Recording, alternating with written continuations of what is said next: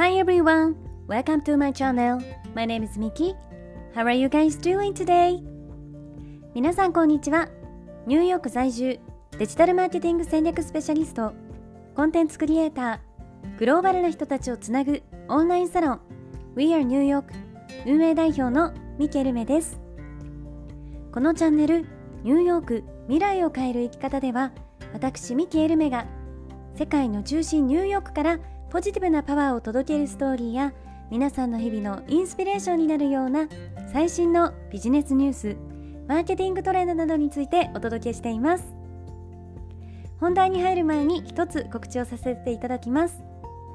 私が運営しているオンラインサロン We are New York ではここでは配信していないグローバルなキャリア形成やインフルエンサーとしての働き方self development などに関するより深い内容をクローズドのコミュニティで発信しています。毎月2回にわたりオンライン上でメンバーミーティングを開催しているんですが、えー、グローバルに活躍されている各業界のスペシャリストの方をゲストにお招きしてお話を聞いたりとか、えー、最新のマーケティングやビジネスソーシャルメディアについての勉強会を開催したり夢を叶えるためのワークショップなどにみんなで取り組んでいます。またサロンには本当に幅広い年齢層の方そしていろいろな異なる職業や業界の方たちが集まっていますのでサロン内でお仕事が生まれたり一緒にビジネスをしたり日本や海外での人脈を作れたりと本当に有意義で素敵なコミュニティになっています。サロンの方ではより私のですねプライベートなお話や海外の最新情報に関する、えー、内容をですねシークレットブログでも配信しています。オンラインサロン We are New York は性別、年齢、住んでいる場所や食料などに問わずどなたでもご参加いただけるウェルカムで温かいコミュニティになっていますので、えー、興味がある方はぜひ概要欄のリンクから公式サイトをチェックしてください。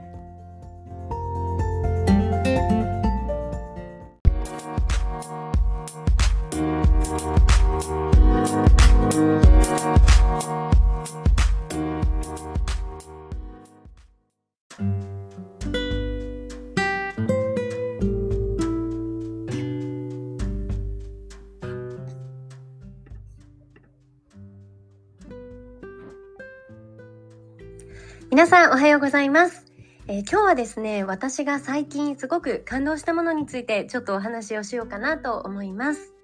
えー、今年の夏からニューヨークのローワーイーストサイドというエリアであのペインターのヴァン・ゴッホの世界最大規模の exhibition が行われています。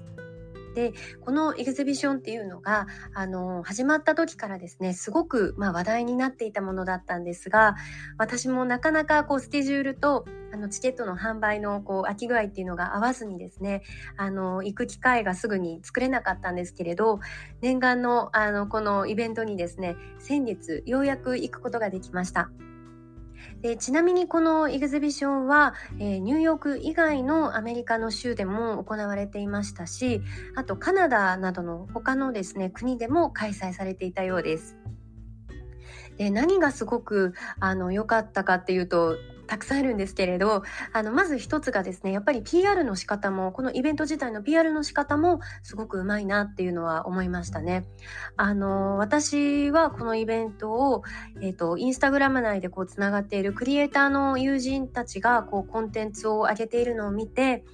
あのすごく、まあ、素敵な絵ばかりだったのであの気になり始めていきたいなって思うようになったんですけれどもあのプロのフォトグラファーとかこうビデオグラファーを雇わなくてもですねその空間にいるだけでもう本当にこうインスタ映えするコンテンツがあの作れる、まあ、どんな人でも多分作れるそのクリエイターじゃなくてもどんな人でも作れるような、まあ、本当にクオリティの高いあの空間になっているっていうのが、まあ、すごいなって思ったのとあとはそのイベントのこう、えっと、イベント独自のインスタアカウントっていうのもやっぱりすごくコンテンツが作り込まれていてそこを見るだけでやっぱり行きたいなってこういろんな人が思うようなものになっていました。で私はあの結構その美術館に行ったりとかこう音楽鑑賞したりっていうのが好きなんですけれど、えー、実はですね去年のえっ、ー、と、秋ぐらいにファッションのイラストレーションの勉強を少ししていた時期があったんですね。でその時にあのこう色鉛筆を買おうと思って、えっと、実は好きなこのワン・ゴッホの作品である「星月夜」っていう絵が描かれた色鉛筆セットをその時に買いましたでそれからすごく気に入って大事にして使っているんですけれど結構それぐらいゴッホの作品は好きでですねあのなのでこのイベントが始まった時から行きたいなっていうふうに思ってました。で、あの、今までもニューヨークでこういうですね、プロジェクションマッピングを使った空間のイベントだったりとか、あの、エグゼビションっていうのには何度も行ったことがあるんですけれども、今回この私が訪れたゴッホのエグゼビションっていうのは、あの、他のものとやっぱり比べるとですね、あのゴッホの世界観がすごく繊細なところまで細かくこうあの体現されていてあとそれプラスモダンアートとこう融合されているっていう部分でですねすごくその私が実際にこう期待していたもの以上のあのものという感じでした。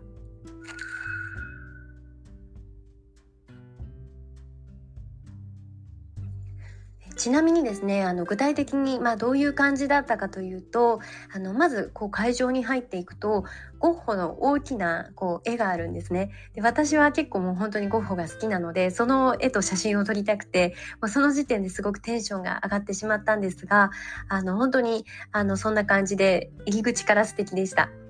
であのこの実際のエグゼビションの中に入ると全部でですね3つのこう部屋に分かれています。で、えっと、最初の2つが、まあ、中くらいの大きさのお部屋なんですけれど、えっとこうプロジ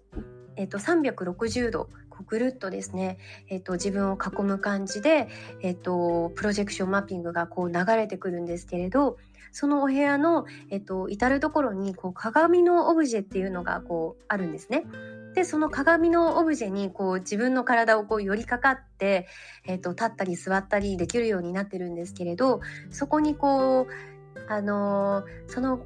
鏡のオブジェにこう寄りかかってそのプロジェクションマッピングを見るとよりですねこう世界観に入り込めるような感じになっていました。で、えっ、ー、と実際にですねあのこう映像っていうのは絵の中のものがこう一つ一つがこう動いてきたり流れてきたりするんですが、えーと、作品ごとにこう音楽での演出っていうのも異なっていましてで本当にですねあの見ているだけで自分がその作品の中になんか入り込んでしまったような感じになるんですね。であのすごくやっぱり壮大な絵の世界にこうタイムスリップしたような不思議な気持ちになったのでなんかそれだけですごい私も言い浸ってしまいました。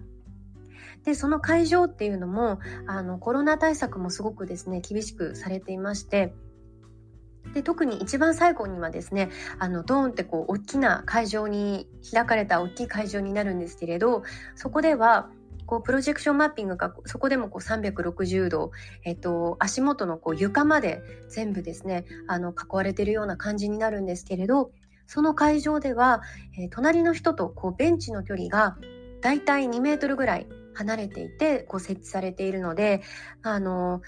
えっと、そのプロジェクションマッピングっていうのがですね、だいたいワンロール30分ぐらいの結構長いものになるんですけれど、あのそういうふうにコロナ対策っていうのもきちんとこう距離をとってあの行われているのであのとってもですね安心してあの気持ちよく鑑賞することができました。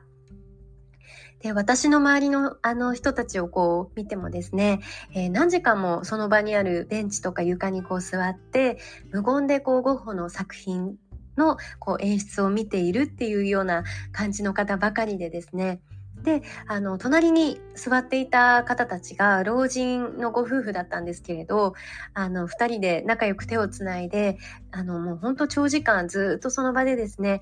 なんかこう物思いにふけるっていうんですか？そんな感じであのずっと見ていたのでなんかすごい素敵なカップルだなっていうふうに私も見てました。で、あの、私も今までのこうデジタルアートのこうエグゼビションっていうのを見てきたんですけれど、やっぱりこのゴッホのですね、あのエグゼビションはすごくやっぱり他のものと比べてもいいなっていうふうに思って、あのやっぱり何て言うんですかね演出が本当に良かったっていうのがまあ一つなんですけれどその絵に入り込めるような空間に、まあ、うまく設計されていてなんかこう見ているだけでその時代にこう生きていた人たちのことだったりとかまあ実際にゴッホがねこうどんな気持ちでこの絵を描いていたんだろうみたいなストーリーをですね心の中でこう思い巡らせてしまうようなあの本当にこうドラマチックで感動感動的な空間だったんですね。であの最後のその大きい会場には階段っていうのも設置されていてでそこをこう上からこう上がって上からですね見てみるとこう上のアングルで会場全体を見渡せるっていうようなあの仕掛けにもなっていました。はい。ですごくやっぱり素敵だったので、で、私もあの早速ですね、この、あの、行った時に撮ったあの映像で、あの、リールを作ってみたので、それを私のインスタグラムの最新の投稿で最近載せたので、よかったら皆さんぜひ見てみてください。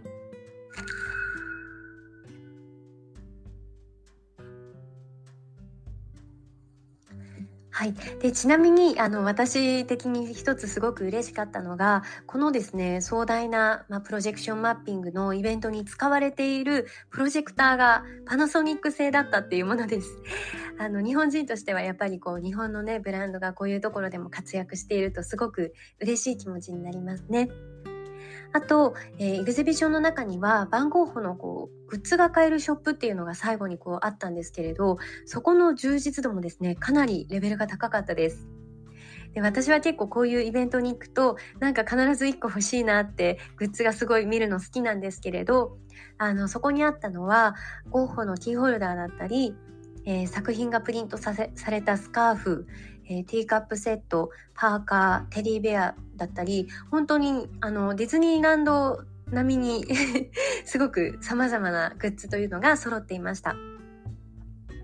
なので本当にですねこのイベントだけでもう何時間もずっといられるんじゃないかっていうぐらいのあの充実度で、まあ、いろんな楽しみ方ができますしあと本当に特にインスタグラムだとか TikTok とかそういうふうにクリエコンテンツクリエーションをしている人たちにとっては、まあ、すごくインスタ映えとかする空間でもあったのであの本当におすすめです。であのニューヨークはですねメトロポリタンだったりこうママっていうような有名なまあその他にもあるんですけれど有名な美術館っていうのがたくさんあるんですけれどもあのこういったデジタルアートのエキシビションっていうのもですね常にマンハッタンのどこかで行われています。で私はそのあの美術館でこうアートを鑑賞したりだとかあのオーケストラを聴いたり、まあ、ミュージカルを見たりそういうのがすごく、まあ、好きなので、えー、本当にですねそういう空間にこう足を定期的に運ぶだけであの普段の何て言うんですかリアルな日常から少しこう現実逃避をしてなんかすごくまた違ったあの何て言うんですかね世界でこう心が癒されるなと思いました。はい。で、とってもあのおすすめなので、もしこの放送を聞いていて、ニューヨーク在住でまだゴッホのエグゼビション行けてないよっていう方がいたらですね、ぜひあの開催されてる間に行ってみてほしいです。はい。それでは皆さん、今日も聞いてくださりありがとうございました。えー、今日も一日素敵な日をお過ごしください。